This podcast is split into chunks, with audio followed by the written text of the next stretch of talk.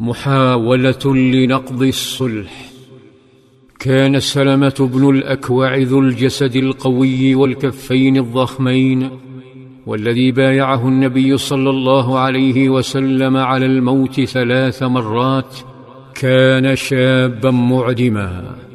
ترك دياره وماله وأهله لينجو بدينه وها هو بالحديبية يعمل لدى طلحة.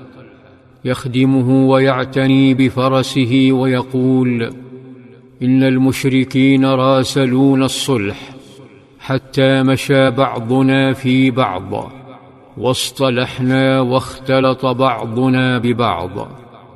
وكنت تبيعا لطلحة بن عبيد الله أسقي فرسه وأحسه وأخدمه وآكل من طعامه. وتركت أهلي ومالي مهاجرا إلى الله ورسوله. شعر سلمة بالتعب فتوجه نحو ظل شجرة. ثم قام بكنس شوكها ثم اضطجع تحتها.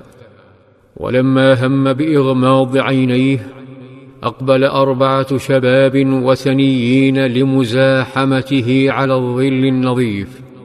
بل وإبعاده بأسلوب غير مباشر. بدأوا بالثرثرة وشتم النبي صلى الله عليه وسلم فأبغضهم وترك الظل لهم وتوجه إلى شجرة أخرى فكنس ظلها واضطجع. علق الشباب أسلحتهم في شجرتهم واستسلموا للنوم وبدأ النعاس يغشى سلمه. لكن صيحة صحابي دوت من أسفل الوادي تقول يا للمهاجرين قتل ابن زنيم.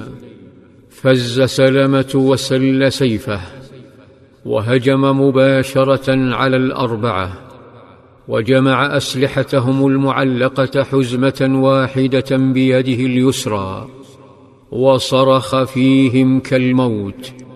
والذي كرم وجه محمد لا يرفع أحد منكم رأسه إلا ضربت الذي فيه عيناه. ثم أمرهم بالنهوض وساقهم كالخراف نحو قائده صلى الله عليه وسلم. ولما أوقفهم رأى ثمانين مشركا مكتفين أسرهم الصحابة. وكانوا قد انحدروا من جبل التنعيم لاغتيال النبي صلى الله عليه وسلم وقد جمعوا كالذل أمامه. نظر صلى الله عليه وسلم إليهم ثم قال لأصحابه دعوهم يكن لهم بدء الفجور وثناه. عفى عنهم صلى الله عليه وسلم ولم يبطل الصلح.